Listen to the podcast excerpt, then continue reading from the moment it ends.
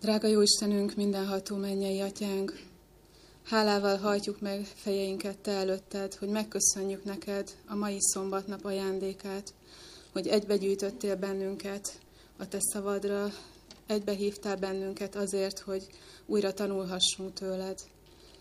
Köszönjük neked, hogy ezt a napot elkülönítetted a Te híveid számára, hogy nyugalomnapként adtad azzal a céllal, hogy ilyenkor minden világi dolgot és problémát letegyünk, és csak terált koncentráljunk. Köszönjük neked azt, hogy a mai napon is üzeneted van a mi számunkra, hogy szeretnél bennünket tanítani, hogy védelmezel, óvsz, és hogy az a célod ezzel is, hogy az örök élet ajándékát megadhass nekünk. Kérjük, hogy irányítsd most a figyelmünket a Te ígédre, irányítsd arra, hogy a szombatnapot méltóképpen megszenteljük, megszentelődhessen Te általad, és hogy arra tudjunk figyelni, ami igazán lényeges. Kérjük, hogy legyél azokkal, akik most nem jöhettek el közénk, legyél azokkal, akik magányosak, akik betegek, akik valamilyen oknál fogva bizonytalankodnak hitükben. Erősítsed őket, és kérjük, hogy legyél most a gyülekezettel is, legyél az itt lévőkkel, hogy méltóképpen ünnepelhessük a te napodat. Köszönjük, hogy meghallgatsz. Jézusunk nevében. Amen. Én már alig férek el, annyi gyermek van itt. Mikor ott hátul ültem, azon gondolkodtam, hol vannak a kis székek? Mondom, már nem is kell kis szék, mert felnőttek a gyerekek, már nem is ülnek ilyen kicsi székre. Jó a mikrofon? Halljátok? De azért látom, hogy még mindig vannak gyermekek, és akkor, mikor legutóbb itt voltunk, akik ilyen kis széken ülnek, már most ott a sorok között húzódnak, mert, mert úgy érzik, hogy már nem olyan kisgyermekek, és talán nem is e, szeretnének idejönni, de a történet persze az mindig nem csak a kicsiknek, hanem a nagyoknak, sőt a felnőtteknek is szól. Örülök, hogy itt vagytok. Én azt hiszem, hogy a legszebb szombat, amikor a gyerekeket itt láthatjuk, mert ők a jövők. Nos, a mai történetem egy olyan történet, amit hát lehet, hogy hallottatok, vagy róla hallottatok már, egy faluróban lévő házaspárról és a családjáról szól. Ez a család Galileában élt, és nagyon régen, bibliai időben éltek. Tudjátok, tanyán élni milyen, ott kicsi ház van, és nagyon sok állat. És általában elég sok gyermek is ebbe a családba is nagyon sok fiú született, és egyetlen egy lány. És ezek a fiúk elég gonoszak voltak ezzel az egy lányjal, mert azt mondták, na te itthon nem sok mindent tudsz csinálni, rád bízzuk azt, hogy menjél és őrizd a bárányokat. És ez a lány minden nap kihajtotta a bárányokat. Gyönyörű, dombos táj volt Galileán akkor, bokrok, dús legelő, és ez a szegény lány minden nap kihajtotta a bárányokat, hazament, és az így telt napról napra.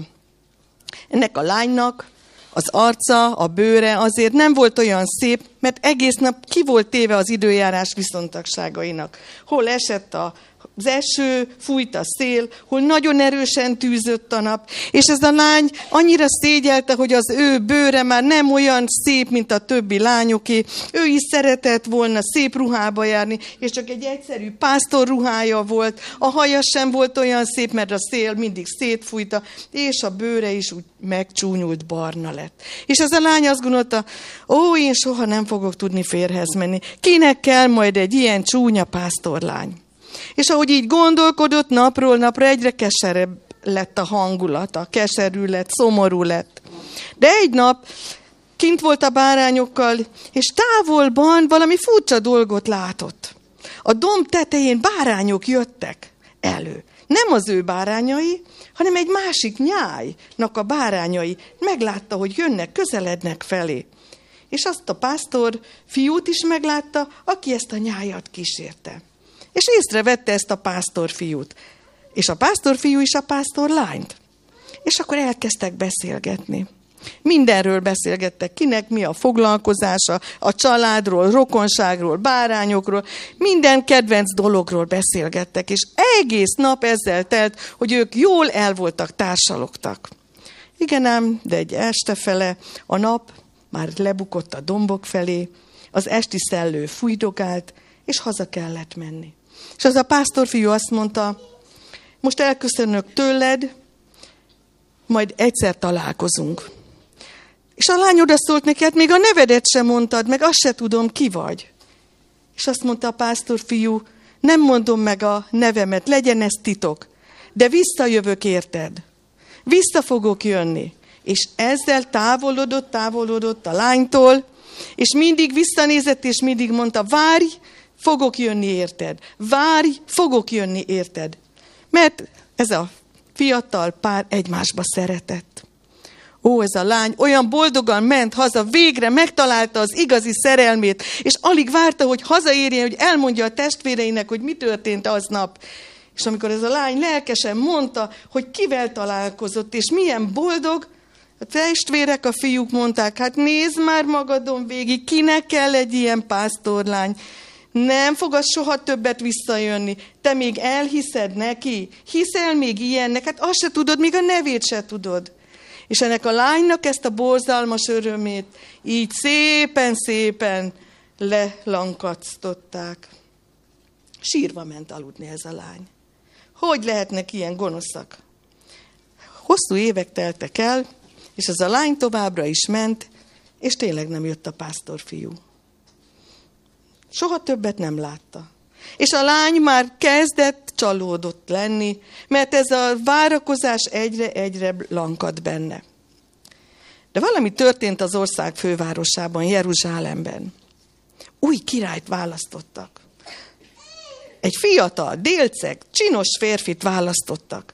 És ez a herceg gyönyörű hintót készítetett magának. Aranyból. A lányok kézzel hímezték a terítőt. És amikor elkészült ez a gyönyörű hintó, azt mondta a szolgáinak ez az ifjú herceg, 60 hercegnek, 60 férfinek mondta ez a herceg, fogjátok meg azt a hintót, beleülök, és elmegyek Galileába. Elmegyek országjáró körútra. Mindenki nagyon izgatott volt. Hát jön a herceg. Tudjátok, amikor egy faluba egy idegen érkezik, nem beszélve a királyról, hát aznap senki nem ment dolgozni. Mindenki várta, hogy mikor ér már ide a királyi hintó. És így faluról falura járt a herceg a hintójával és a kíséretével. És elérkeztek abba a kis faluba, ahol ez a szegény pásztorlány lakott. A férfiak mind azt mondták, itt fogunk az utcán sorba, és fogjuk figyelni, hogy jön a királyi hintó. Azt mondták a lánynak, ennek a pásztorlánynak, ó, te menjél, hajtsd ki a bárányokat, neked nem kell ezt látni. És az a lány ott könyörgött, hadd ne menjek ma, legalább egyszer, én is szeretném látni azt az új herceget, szeretném látni azt a csodálatos hintót, amivel jön itt a falun keresztül vonulni. És azok a fiúk azt mondták, hát jó van, ne menj ki, majd ott a sorok végén, ott a tömegben meghúzódhatsz, és majd messziről figyelheted ezt a herceget. Már szólt a zene, közeledett a hintó, az egész falu kint állt, mindenki águsan figyelt, hogy mikor ér ide. És megjött a hintó, de csoda történt, mert a menet nem ment tovább. Hát mindenki azt várta, hogy végigvonul, elmegy, és mindenki megy a dolgára. De az történt, hogy megállt a hintó és kiszállt belőle a herceg. Örülruhába. Látta a tömegbe azt a szempárt, akinek ő egyszer azt mondta, hogy várj rám. A szemük találkozott, és ez a herceg a tömegen átvonulva megtalálta a pásztorlányt. És ez a pásztorlány akkor vette észre, hogy ez az a herceg, akivel ő találkozott, ott a domboknál, amikor pásztor ruhában volt ez a királyfi el volt ámulva. Mit kereshet itt? És akkor egymásra néztek, és akkor azt mondta, ugye megmondtam, várj rám, én el fogok jönni, érted? Gyerekek, felnőttek. 2000 évvel ezelőtt Jézus is áruhába jött hozzánk. Nem királyi hintóban, nem tízezerszer tízezernyi angyalsereggel, nem épített palotát, nem voltak szolgái, nem volt gazdagsága. Így jött el hozzánk. És mit gondoltok? Ha ő így jött volna el, hány követője lett volna? Mindenki ott tolongott volna a palota körül, mert gondolta volna, hogy valami érdemet szerzek majd, valami jót teszek, majd talán én leszek a szolgálója, vagy bármit. Mindenki ott tolongott volna Jézus körül, ha ilyen pompába jön el. De ő egyszerű, földi ruhában, egyszerű szülők gyermekeként jött hozzá. Vajon hányan ismerték fel így, hogy ő Jézus? Hát nagyon kevesen. Két kezemen meg tudnám számolni. És ez a Jézus felnőtt, itt élt, és visszament a mennybe. De egy nagyon fontos dolgot itt hagyott. Azt mondta, hogy visszajövök értetek. Azt mondta, hogy újra fogok jönni. Régen volt ez az ígéret. Vajon hányan hisznek még ennek az ígéretnek? Hányan mondják, hogy te még hiszel ilyenbe, ha elmondod? Te még vársz ilyet? Hát olyan régen volt, azt se tudja, hogy mi történik már itt a Földön. Ez egy régi történet. Mint ahogy a pásztorlánynak mondták a testvérei, te még hiszel abban, hogy ez a fiú egyszer vissza fog jönni, érted? Lebeszélték, sőt gúnyolták érte. És ez a történet szerint visszajött. És ahogy ez a herceg, ez visszajött a pásztorlányért, Jézus ugyanígy fog visszajönni értünk. De már nem áll ruhában. Királyi pompában, angyalok sokasságával, gyönyörű zenével, trombitaszóval, és mindenki meg fogja látni. Vajon akkor hányan fogják felismerni, hogy ez az az ember, ez az az egyszerű, aki visszament és azt mondta, újra visszajövök értetek. Ne higgyetek a csalásnak, ami le akar benneteket beszélni arról, hogy Jézus visszajön, hogy ne higgyetek benne. Mert ha ő ezt megígérte, akkor vissza fog jönni. Ahogy visszajött a pásztorlányért, úgy vissza fog értünk jönni. Nos, mi lett a pásztor fiú és a pásztorlány sorsa? A herceg nyújtotta a kezét, ennek az egyszerű rongyos ruhában lévő pásztorlánynak, és bevezette a gyönyörű aranyhintóba. Elvitte Jeruzsálembe, és ott új ruhát kapott, királynői ruhát kapott, koronát kapott, gyönyörű frizurája lett, a bőre már nem volt csúnya, ápolt lett, és egy igazi hercegnőként élt. Amikor Isten elvisz bennünket az országban, országába, nem ilyen egyszerű ruhába leszünk, hanem mi is fényességben leszünk, koronát kapunk, és ami urunk alatt lehetünk. Ne adjátok fel a reményt, amikor lebeszélnek róla, amikor kicsúfolnak a ti hitetekért. Bátran mondjátok, ha ő egyszer ezt megígérte, meg is fogja adni, és vissza fog jönni. Köszönöm a figyelmeteket. Jakobból egy csillag kér, szárnyal, mennyekből a földre tér asszony által. Csillag őde élő, igazságban félő, áldaség, hogy közénk.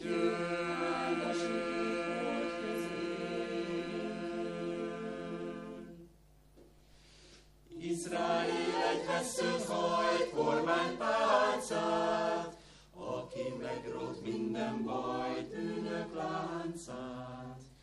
Rosszban véled érző, szabadító vérő, áldaség, hogy közénk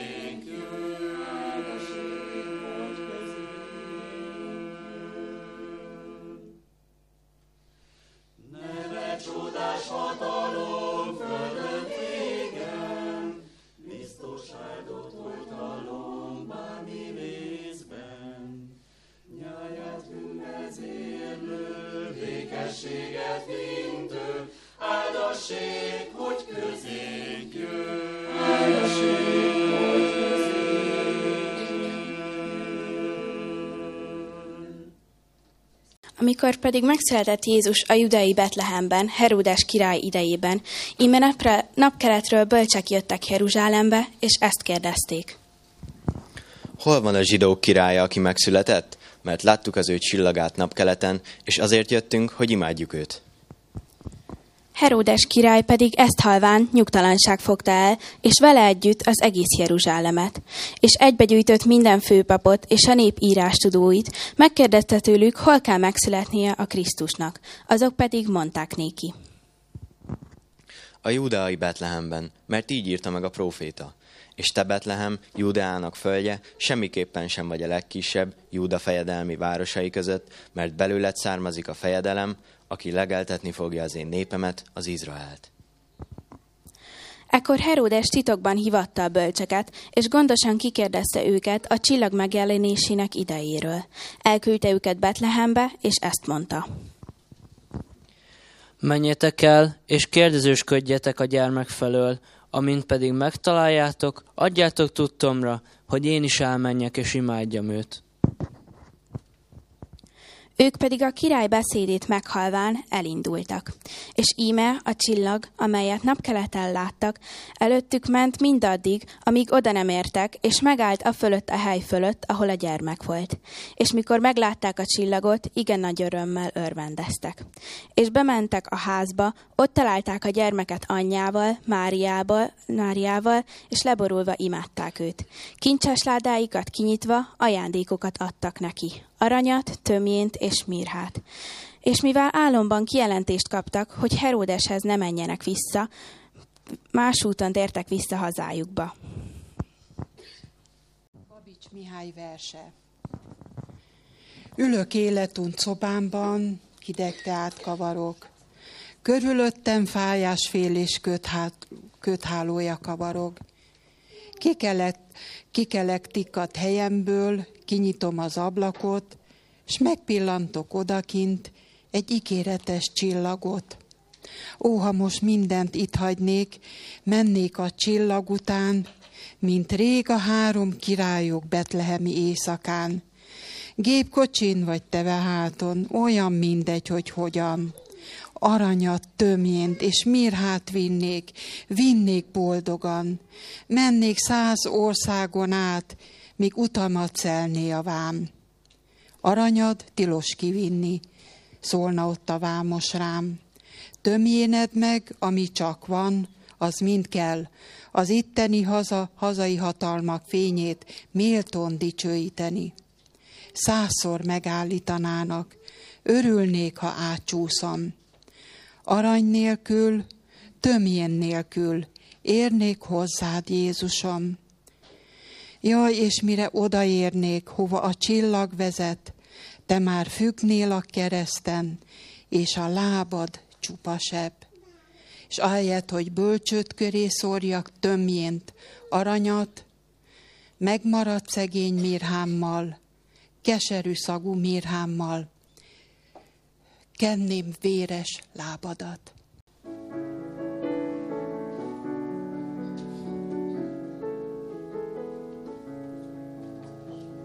Nagy ünnep van ma, figyeljetek, Jézus Krisztus megszületett. Velünk az Isten Immanuel, teljes szívvel fogad el. Minden rossznak vége hogyha szívünk rá talál. Velünk az Isten Immanuel, teljes szívvel fogad el. Nagy ünnep van ma, figyeljetek, Jézus Krisztus megszületett. Velünk az Isten Immanuel, teljes szívvel fogad el. Dicsőség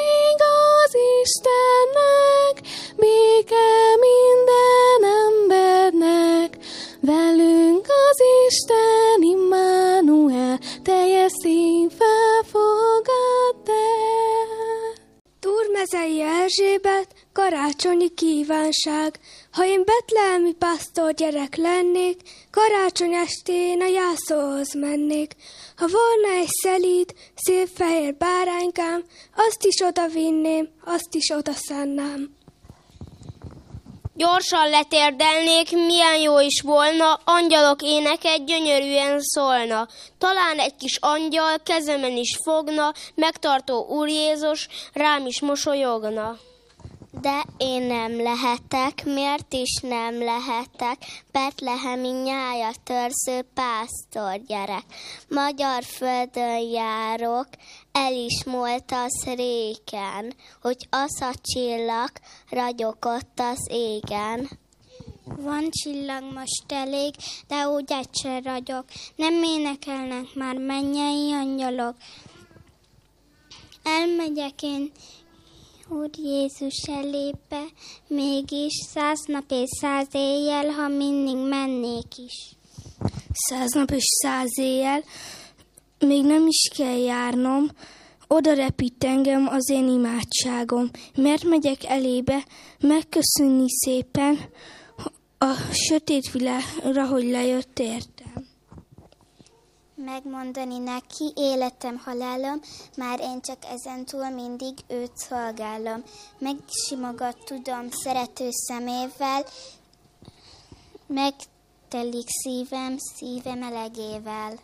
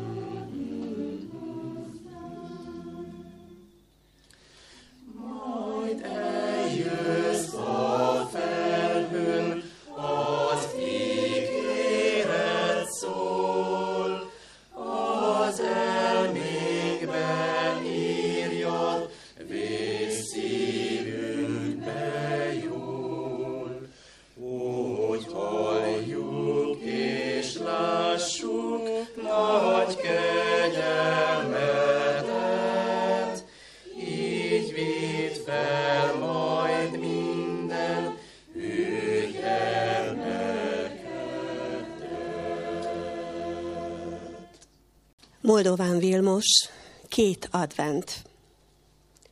Először csendben jött, mint gyermek, egy szép, csillagfényes éjszakán. S távoli, öreg fejedelmek mendegéltek a csillagnyomán. Jött, mert az Isten megígérte. Várta őt egy kicsiny, árva nép, tengernyi sóhaj szállott érte, s jöttét jelezte a csillagkép. De az adventvárók nem tudták, s ez a keserű tragédia, hogy fényűzés helyett utcák vándora lesz az Isten fia. Eljött a békességesében, a béke illatát szórta szét, kard villant Heródes kezében, mikor hallotta az érkezést. Övéihez jött, és nem fogadták. Egyszerű volt, nem volt otthona, vérpatak szántotta arcát, s fején fény lett a tövis korona. Kik nem várták őt Betlehemben, mikor az ősigetesté lett, gúnyolták, őzték, s kékre verten adták rá a véres keresztet. Ez volt az első advent. Mielőtt égbe szállt a mester, új, dicsőbb ígéretet hagyott, hogy eljön glóriás sereggel, de órát nem mondott, sem napot. Egy új advent küszöbén állunk, hirdetik a föld s a csillagok, Jön Jézus Krisztus, akit várunk, kinek fején dicsőség ragyog. Övéi itt, mint hajdan Izrael, a csillagok járását nem látják.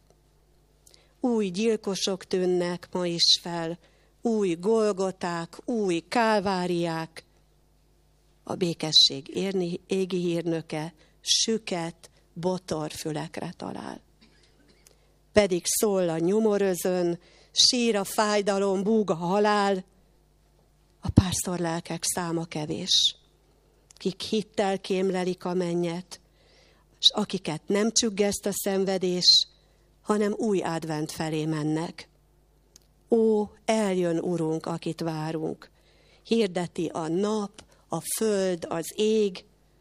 Angyali kar jön utánunk, és lesz boldogság, örök békesség.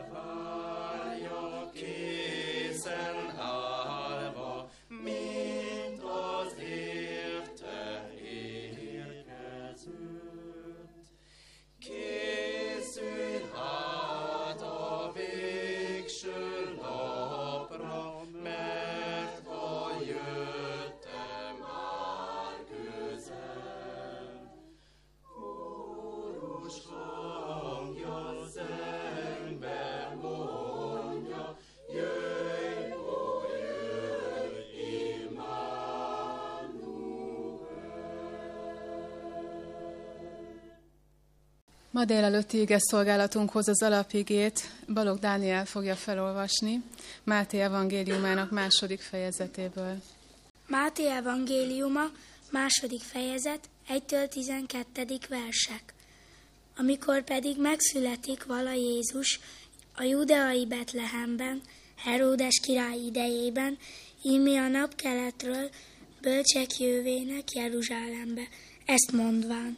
Hol vannak a zsidók királya, aki megszületett.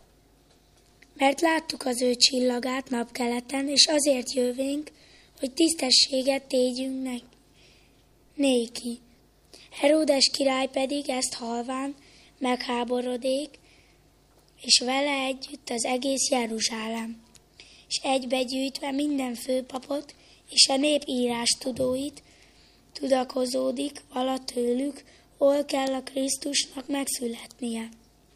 Azok pedig mondani, mondának néki, a judeai Betlehemben, mert így írta vala meg a próféta. És te Betlehem, Judának földjéje, semmiképpen sem vagy legkisebb Júda fejedelmi városai között, mert belőled származik a fejedelem, aki legeltetni fogja az én népemet, Izra- az Izraelt. Ekkor Heródes titkon hivatván a bölcseket szor- szorgalmatosan megtudakolá tőlük a csillag megjelenésének idejét, és elküldvén őket Betlehembe, mondanékik, elménvén, elmenvén, szorgalmatosan kérdezősködjetek a gyermek felől, mihelyt pedig megtaláljátok, adjátok, tudtomra, hogy én is elmenjek és tisztességet tégyek neki. Ők pedig a király beszédét meghalván elindultak, és ímé a csillag, amelyet napkeleten láttak, előttük megy vala mindaddig, amíg odaérvén megáll a hely fölött, hol a gyermek vala. És mikor meglátták a csillagot, igen nagy örömmel örvendeztek, és bemenvén a házba, ott találták a gyermeket anyjával, Máriával, és leborulván tisztességet tőnek néki, és kincseiket kitárván az ajándékokat adnak néki, aranyat, tömjént és mirhát, és mivel álomban meg, megint tettek, hogy Heródeshez vissza ne menjenek, más úton tértek vissza hazájukba.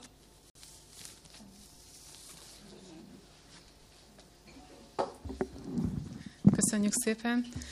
Most pedig nagyon sok szeretettel köszöntöm Bodnár János testvérünket, és az Jóisten áldja meg a szolgálatodat.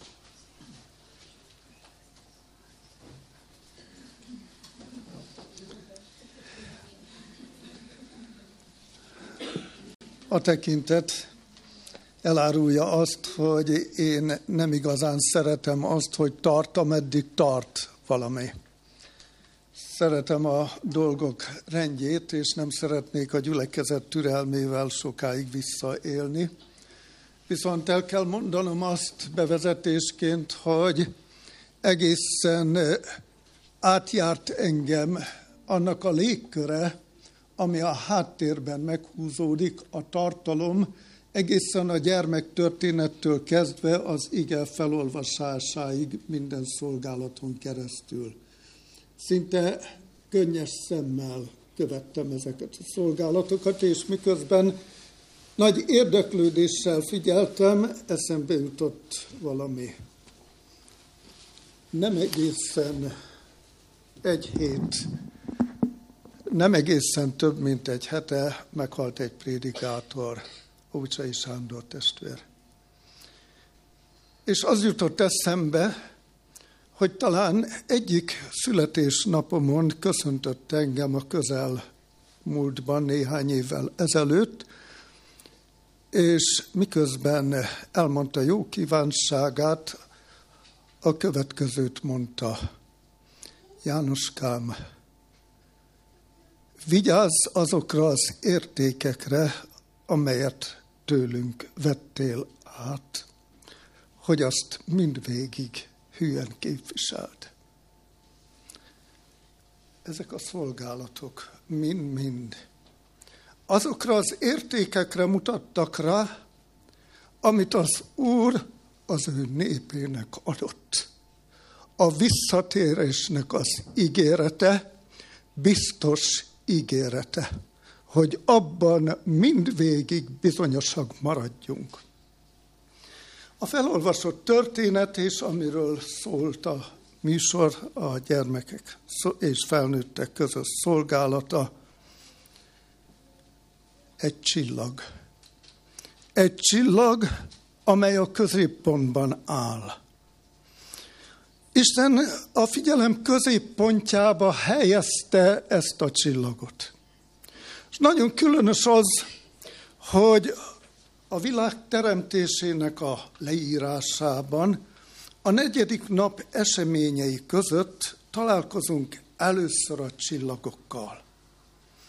Ezen túl a Biblia több könyve ad kijelentést a csillagok pályájáról. Ezzel együtt a Szentírásban találkozunk a csillagászattal, mint tudományággal is. Dávid, ő is gyönyörködött a csillagokban, az égi testekben. És azt mondja a 19. Zsoltárban, az egek hirdetik Isten dicsőségét. Majd egy másik helyen azt mondja, ha látom az eget, kezet alkotását, a holdat, a csillagokat, akkor arra gondolok, micsoda az ember, hogy megemlékezel róla, hogy értéket látsz benne. Igen, Isten értéket lát bennünk. Úgy gondolom, hogy a pásztor emberek, ők ismerhették a legjobban a csillagok járását és a csillagrendszereket. Volt idejük éjszaka, álmatlan éjszakákon keresztül nézni az égboltot és gyönyörködni abban. Úgy tűnik előttem, mintha a Biblia fontosnak tartaná ezt a tudást, a csillagászatot. Azonban találkozunk a Szentírásban egy másik véglettel is, úgymond csillagjóslattal, amikor az asztrológusok emberek sorsát, viselkedését a csillagok befolyásának tulajdonítják. Úgy gondolják, hogy a csillagok, a csillagképek állása alapján megkísérelhetik bizonyos eseményeknek a megjövendőlését, és úgy gondolják, hogy a csillagok járása talán befolyásolják az emberi sorsot is. Ezt az elképzelést az Úr tiltja, és ez olvasható a Bibliában. A Szentírásban az asztronómiai események megtalálhatók. Hadd említsek meg bevezetésként két olyat, ami felett az embernek nem volt hatalma. Ami felett áll minden emberi tudásnak. Az egyik a Józsué könyvében van feljegyezve, a tizedik fejezetben, a tizenkettedik verstől a tizennegyedik versig terjedő részben, amikor a nap megállt Gíbeon felett. Az embernek nem volt hatalma felette. A másik esemény Ézsaiás, 30, Ézsaiás könyvében, a 38. fejezet 8. versében olvasható, amikor Akház király napóráján visszafelé ment az árny. Az ember nem tehetett semmit. A Szentírás feljegyezte. A ma gondolkodó ember azt mondja, amikor olvassa a Szentírást, ez lehetetlen, ilyet mi még nem láttunk, ez képtelenség. De amiről a szolgálatok szóltak, illetve akiről, az szintén egy olyan esemény, ami leköti, lenyűgözi, fogjul ejti az embert. Egy csillag Betlehem felett, ami távol-keleten is útnak indított érdeklődő embereket.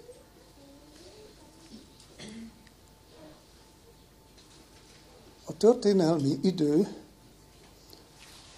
amikor az Úr Jézus megszületett, és amikor az események zajlottak, az nagyon izgalmas lehetett. Bár az akkor élő emberek nem biztos, hogy mindenki úgy érezte, hogy izgalmas, eseménydús, mozgalmas, de mégis izgalmas volt, eseménydús volt, mozgalmas volt. Miért? Mert a teremtés utáni negyedik évezred vége felé Valamit éreztek az emberek. Mindenki érezte, hogy valami történni fog. Ekkor a római világbirodalom fénykorát élte. Augustus római császár rendeletet adott ki, hogy az egész, tartó, az egész birodalmat számba vegye. Augustus római császár a nagy egészet, a római világbirodalmat tartományokra osztotta, a tartományok élére helytartókat nevezett ki, és a helytartókon keresztül átlátta az egész birodalmat. Erős hadsereget hozott létre, És a helytartók, valamint az erős római hadsereg segítségével megteremtette a világbékét. Császári tekintéllyel, katonai erővel béke volt akkor a Földön, amikor Jézus megszületett. De milyen volt a lelki élet? Mert láttuk a társadalmi életet, amit az ember katonai erővel, tekintéllyel létrehozott, mert megengedte az Úr. A lelki élet milyen lehetett? A teremtés utáni negyedik évezred végén vagyunk, és a Bibliában azt találjuk, hogy ekkora már nem volt proféta Izraelben. Ott voltak a papok, akik ott állhattak a nép élén, akik taníthatták volna azt, amihez elérkeztünk, azt az időt, hogy a messiás megérkezik. Ezzel szemben a papok a hagyományokat ismételgették, ápolták, és azt mondhatjuk a Biblia alapján, hogy a papság nem állt hivatása élén. Vallásukat, kegyességüket dicsőítették. Ezzel szemben megjelennek a napkeleti bölcsek, akikről Isten igéje beszélt. Ez az evangéliumoknak a külön anyaga. Ezen az egyetlen helyen van szó a napkeleti bölcsek megjelenéséről. A napkeleti bölcseket rendkívül érdekelte a Héber rendtartás. Mi van azokban a tekercsekben, amit a papok, a rabbik féltve őriznek és úgy tanulmányozzák? Amíg a papok közömbösek voltak, addig a bölcsek vágyakoztak megismerni az új királyt, akiről azok a tekercsek jövendőltek. Belső késztetésük volt, hogy megismerjék a Héber rendtartásnak a titkait, és tudjanak valamit az új király fellépéséről. Ez a belső késztetés a Szentlélektől származott. Az emberi érzés, hogy valami nagy esemény történik, a Szentlélektől származott. A Szentlélek fokozta fel az emberek érzését. Az egész világ érezte, hogy valami benne rezeg a levegőben, valami nagy dolog fog történni. És amikor ezt érzi a világ, érzi az emberiség, akkor ott van a zsidók messiás várása, amiről ők hallgatnak, de magukban titkon tanulmányozzák a tekercseket. A zsidók messiás várásával ott van szemben a napkeleti bölcseknek az érdeklődése és fellépése. A napkeleti bölcsek tudós emberek lehettek, talán kelet királyok, nem tudjuk pontosan, de azt igen, hogy a csillagképek alapján ők tudomást szereztek arról, ami Izraelben megtörtént.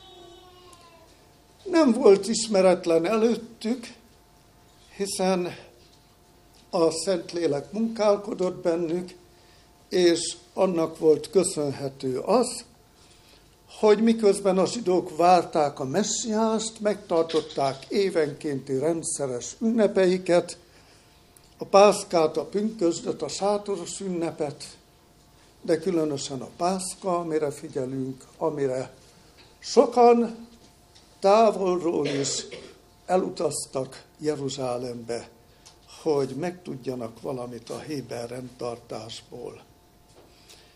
Így tehát a napkeleti bölcsek is Évenként a negyedik éve, teremtés utáni negyedik évezred vége felé, amikor már nincs proféta Izraelben, de van messiás várás, a napkeleti bölcsek ellátogatnak a zsidó ünnepekre.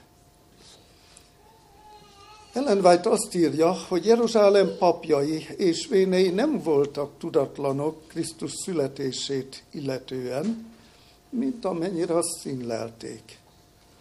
A bölcsek megérkezése idején ők tudták, hogy mi történt. Az a hír, hogy angyalok látogatták meg a pásztorokat, Jeruzsálembe is eljutott, de a rabbik figyelemre se méltatták. Azonban a napkeleti bölcsek is, és a rabbik is tudtak valamiről, hogy jelt ad az Isten. Jelt. A jel más volt a rabbik számára. A jel más volt a napkeleti bölcsek számára.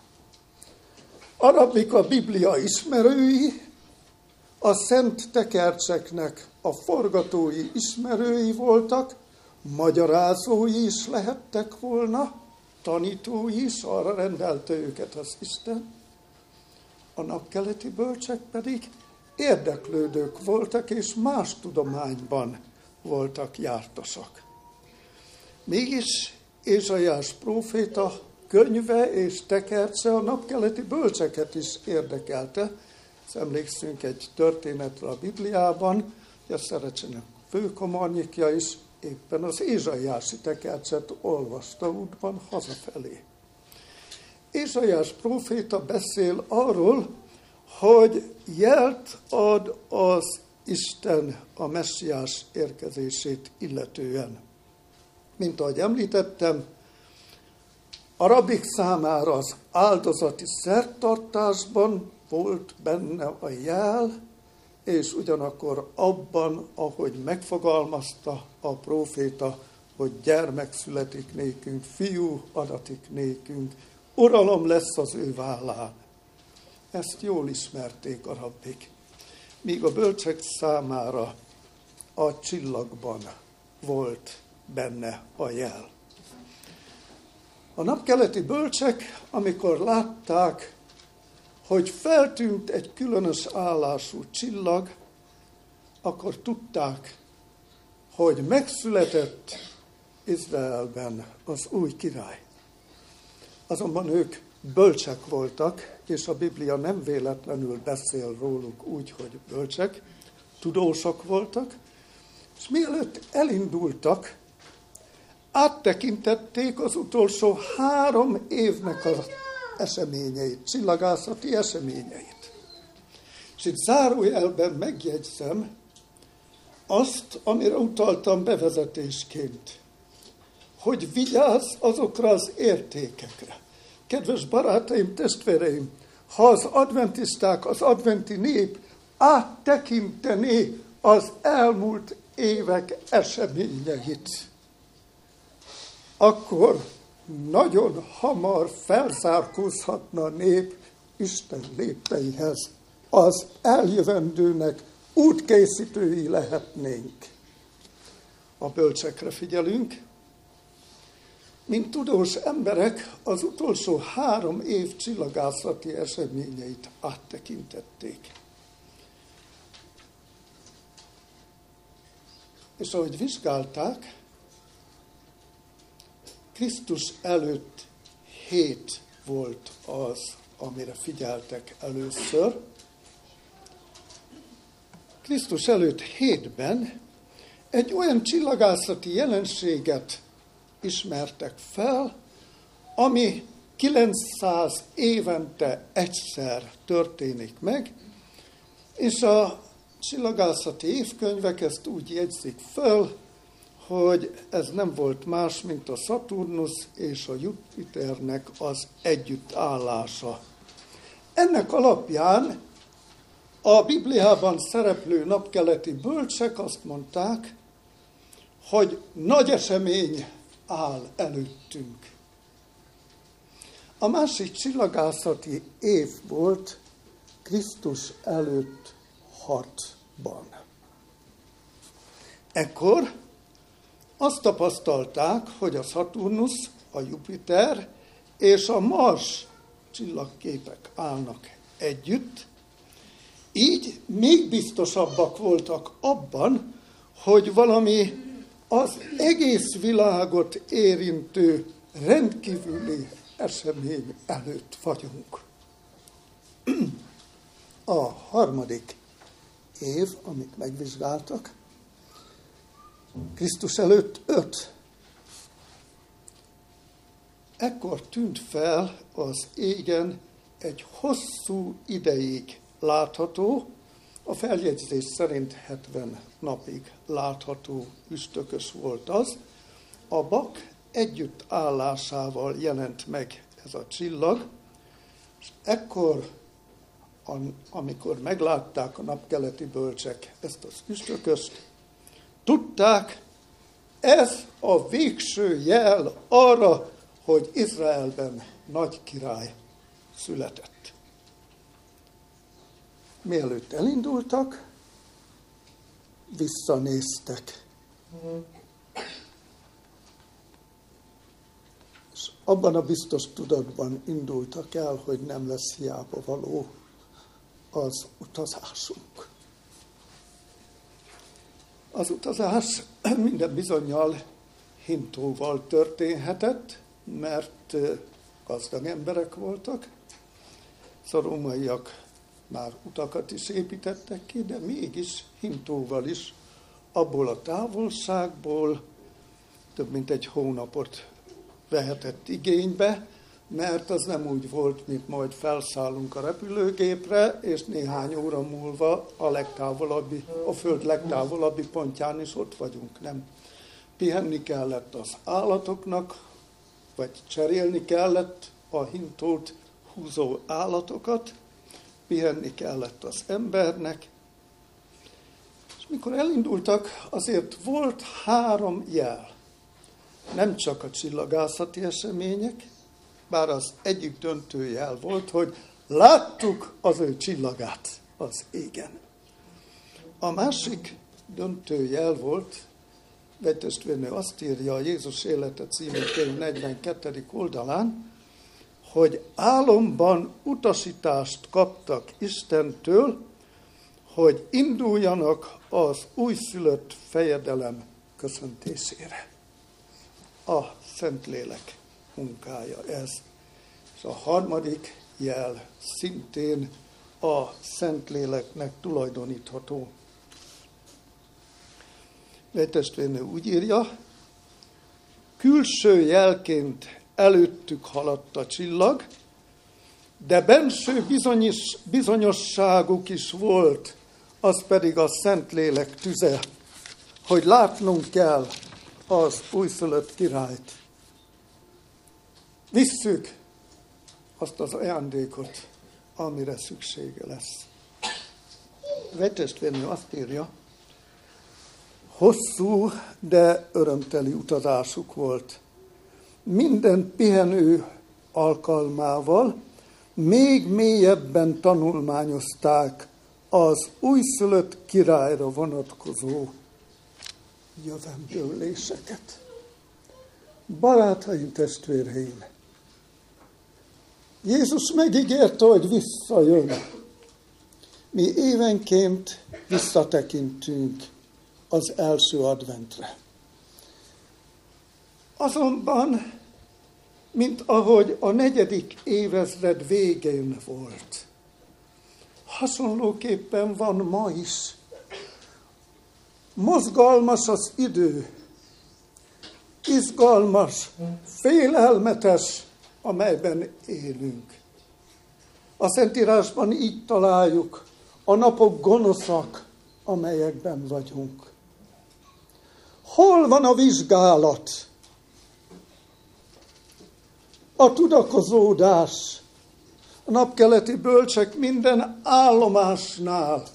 Kezükbe vették az íratokat, az írásokat, és a biztos út reményében tovább haladtak a biztos cél felé. De úgy, hogy minden állomásnál még mélyebben kutatták az újszülöttre vonatkozó dolgokat, és azt, amit láttak, az égen.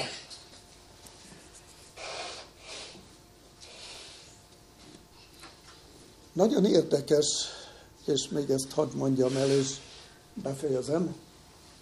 Nagyon érdekes a Szentírásban a bölcsek utazásával, az utazási idővel kapcsolatosan az, ami Jeruzsálemben történt. Csak utalok rá. Ugye megszületett a megváltó, ezért indultak el a bölcsek. A betlehemi pásztorok és a napkeleti bölcsek szinte azonos időben indultak el. A különbség az volt, hogy a pásztorok Betlehem mezején voltak, talán esetleg két-három kilométerre távolságra Jézus megszületésének a helyszínétől, tehát ők gyalog el tudtak oda menni, míg a napkeleti bölcsek hintóval több ezer kilométerről indultak el, hogy megérkezzenek Betlehembe. És ami történt, hogy az angyal a pásztoroknak tudomására hozta, hogy megszületett, hogy eljött, hogy velünk az Isten. A rabbik is tudták már. A pásztorok látogatása az rövid idő leforgás alatt megtörtént. Majd a Biblia nagy léptekben halad, és egy családi eseményről beszél, hogy miután a gyermek betöltötte a nyolc napot, akkor körülmetélték a gyermeket, és úgy, ahogy az angyal mondta, a Jézus nevet adták a gyermeknek. Tehát a körülmetélés, a gyermek, a névadó ünnepség, ez egy családi esemény volt. De az evangélium elmondja, Lukács feljegyzése szerint, hogy közben beteltek Mária tisztulásának a napjai. És akkor a Mózes törvénye szerint a gyermeket Betlehemből a Jeruzsálemi templomba vitték, hogy bemutassák az Úrnak. Ez egy templomi esemény volt. Az érdekesség az Úr jelenlétének a megtapasztalása. És erre szeretnék még rámutatni a napkeleti bölcsekkel kapcsolatosan is. Amikor a szülők a maguk egyszerűségében a szolgálatos pap elé állnak, és elmondják, azért jöttünk, hogy a gyermek legyen bejegyezve az újszülöttek névjegyzékébe, és hogy imádkozzál érte, mi az Úrnak bemutatjuk a gyermeket. A templomban ott volt két személy. A Szentlélek készítette elő ezt a templomi eseményt, ami meg lett örökítve az utókor számára, hogy gondolkodjunk és okuljunk belőle. Ellen White leírja azt, hogy amikor a szolgálatos pap a kezébe vette a gyermeket, a magasba emelte, mint ahogy azt szokták tenni gyermekbemutatáskor, majd rövid imádságot mondott érte. Fogalma sem volt arról, hogy kit tart a kezébe. Azonban Simeon akkor odalépett, a gyermeket átvette, a magasba emelte, és azt mondta áldóan, mostan bocsátod el, Uram, a te szolgádat, békességben, mert látták szemeim a te üdvösségedet. A pásztorok látták a csillagot, elmentek Betlehembe, hogy lássák Jézust. Símeon látta Isten üdvösségét, és kezében tartotta. És az evangélium azt mondja, hogy Simon még beszélt, és akkor Anna is odalépett, fénylő arccal, a pap megdöbbenve állhatott ott. A szülők meglepetten nézték a jelenséget, és hallgatták Isten áldását, amit elraktároztak magukban. Áldás, imádság, ami a gyermek kilétét igazolta József és Mária előtt. A szülők csodálkoztak, majd ezután a templomi esemény után visszamentek még most Betlehembe. Bár Lukás tömören fogalmaz, és mi tudjuk azt, hogy Betlehemből az út majd Egyiptomba vezetett, majd csak azután Názáretbe. Nos, a templomi esemény utáni este lehetett az, amikor a napkeleti bölcsek látogatást tettek a szerény családnál. Ellen White beszél arról az ünnepélyes megérkezésről. Hosszú, örömteli utazásuk volt. Megérkeztek Jeruzsálembe. Leereszkedtek az olajfák hegyén, és szemük elé tárult Jeruzsálem. Magam előtt látom azt az utat, ahogy megközelítették Jeruzsálemet. Mi magunk is láthattuk onnan a várost, a templomnak már csak a maradványát. De a történetet, a látvány és annak emléke, emlékezetembe időzi. Mert azt mondja az evangélium, hogy a csillag megállt a templom felett. Bölcsek indultak el, vágyakozók indultak el Jeruzsálembe, Betlehembe. És amikor Jeruzsálembe érkeznek, megállnak a lejtőn, ahonnan be lehet látni a várost, és lehet látni a templomot. A csillag, amely vezette őket, ott van, a csillag megáll a templom felett, és egyszerűen eltűnik a csillag. Vajon miért? Mert a, az újszülöttnek és a templomnak a kapcsolata igen mély az evangéliumban, és barátom, testvérem, számodra és számomra a templom és az ő kapcsolata sorsdöntő a történelem alkonyán. Hogyan gondolkodol erről a helyről? Mit jelent neked az Urral találkozni szombaton? Tovább menve és befejezem. Az utazás hosszú volt. A csillag eltűnt. És úgy érezhették magukat a napkeleti bölcsek. Hát ez egy csalódás. Megérkeztünk a városba, kérdezzük, hogy mit tudnak az újszülöttről. Mély hallgatás, csend, nincs válasz, senki nem tud semmit. Bölcsek voltak, akik tudták, ha királyt keresünk, királyhoz kell menni. Így jutottak el Heródeshez, akinek a ravasságát, gonoszságát feltárja az evangélium. Ellen White azt írja, a bölcsek Heródestől egyedül távoztak. Elhagyták Jeruzsálemet. Így olvasom be egy testvérnőtől. Leszállt az est, amikor elhagyták Jeruzsálem kapuit, de ismét megpillantották a csillagot. Láttuk az ő csillagát, A templom felett megállt a csillag, majd eltűnt, és ez üzente azt, hogy az újszülöttnek és a templomnak milyen szoros lesz a kapcsolata. De most látjuk ismét a csillagot, és a csillag elvezette őket Betlehembe, arra a helyre, ahol az újszülött volt, az Isten egyetlen egye.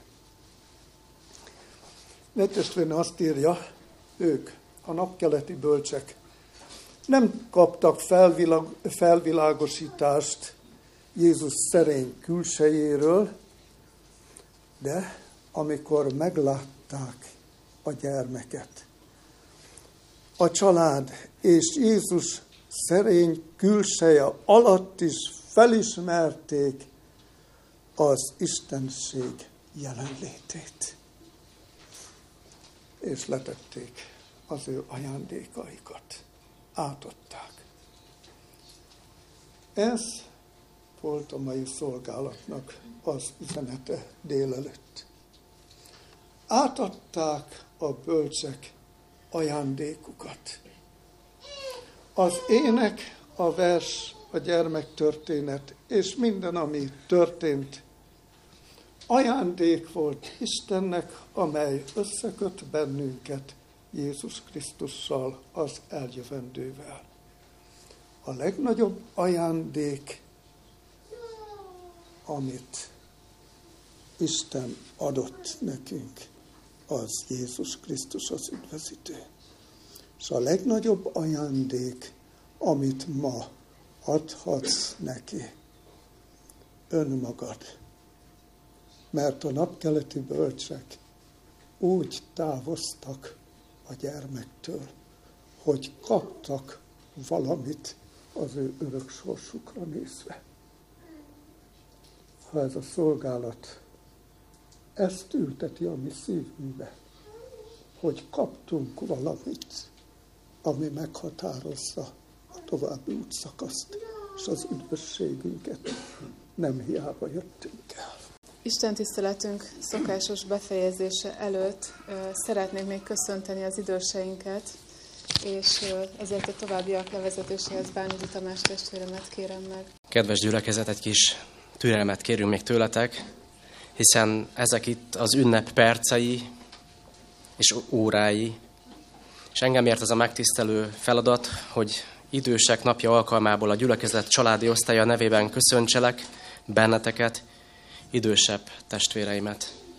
Köszöntselek, aki itt vagy velünk e házban, és itt vagy velünk az internet adta lehetőségek valamelyikén. De mielőtt ezt megtenném, a gyermekek szolgálatát, a gyermekek szolgálat csokra értetek, és nektek szól, hallgassátok szeretettel.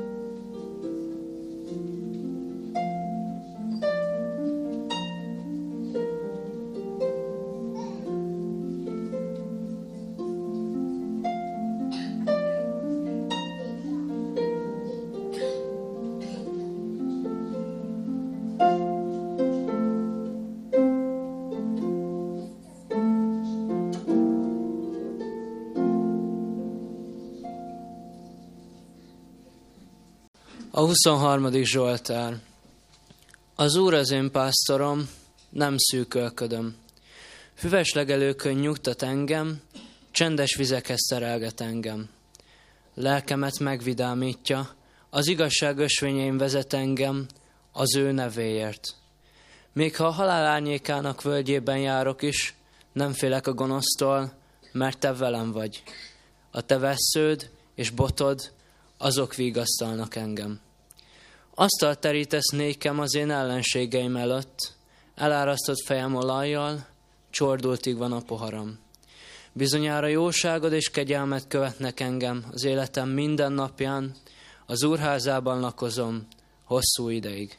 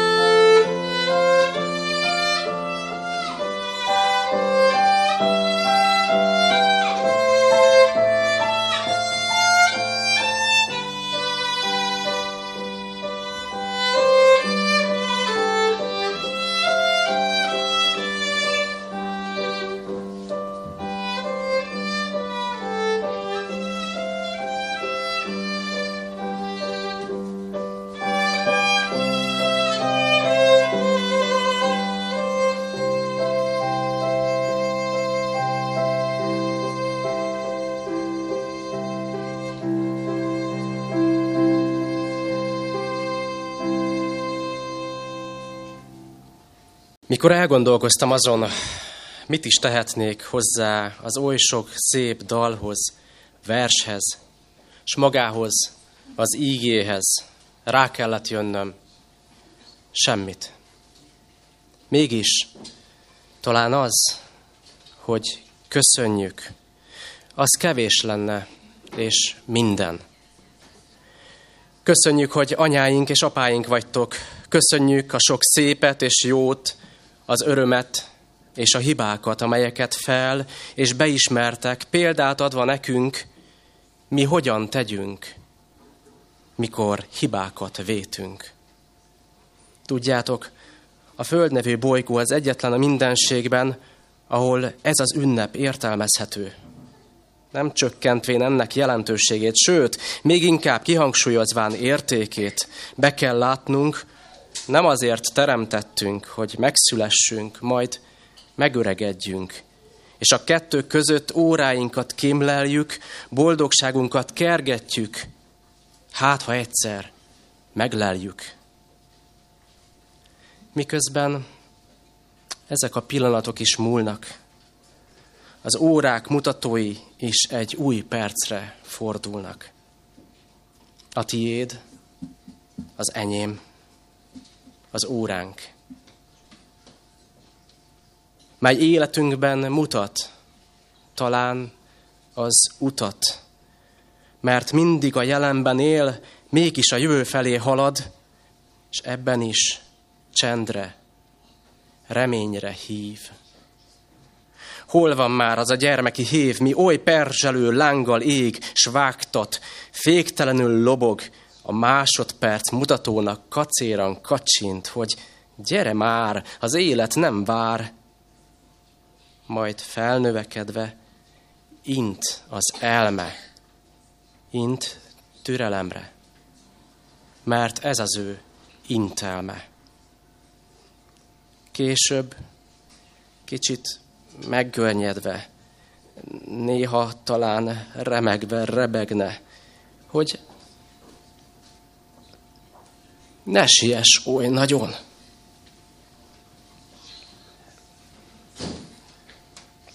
Bár vár már az örök hón, én mégis itt vagyok. Otthon.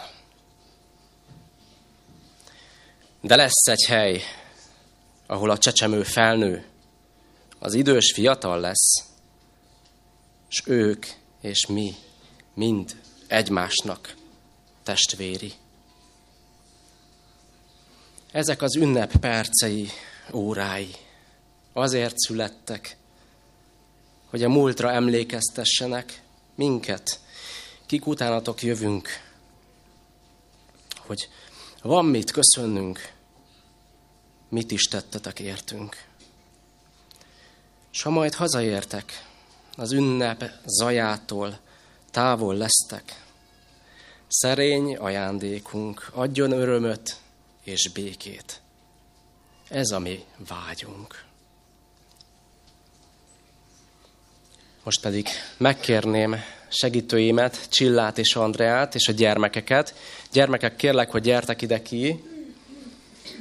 És amire utalást tettem az előbbiekben az ajándékra, kérlek, hogy jöjjetek és adjátok át azoknak az idős testvéreimnek, akik itt vannak, testvéreimnek, akik itt vannak, és majd a későbbiekben eljuttatjuk azokhoz is, akik nem tudtak eljönni személyesen erre az alkalomra.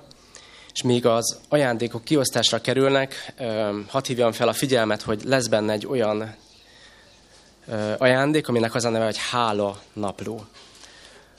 A hála napló kitöltése azért is lenne nagyon-nagyon-nagyon fontos, hogy majd egy januári-februári szombat délutáni alkalmon együtt, együtt, együtt majd elővegyük ezeket a hálanaplókat, amiket idős testvéreink kitöltenek, és ezekről közösen egy szép tapasztalati órát együtt eltöltessünk, hiszen ezek a hálanaplók mind olyan emlékekkel, élményekkel lesznek megtöltve, amelyek számotokra is nagyon fontosak, és ezért azt gondoljuk, hogy számunkra is nagyon fontosak lehetnek.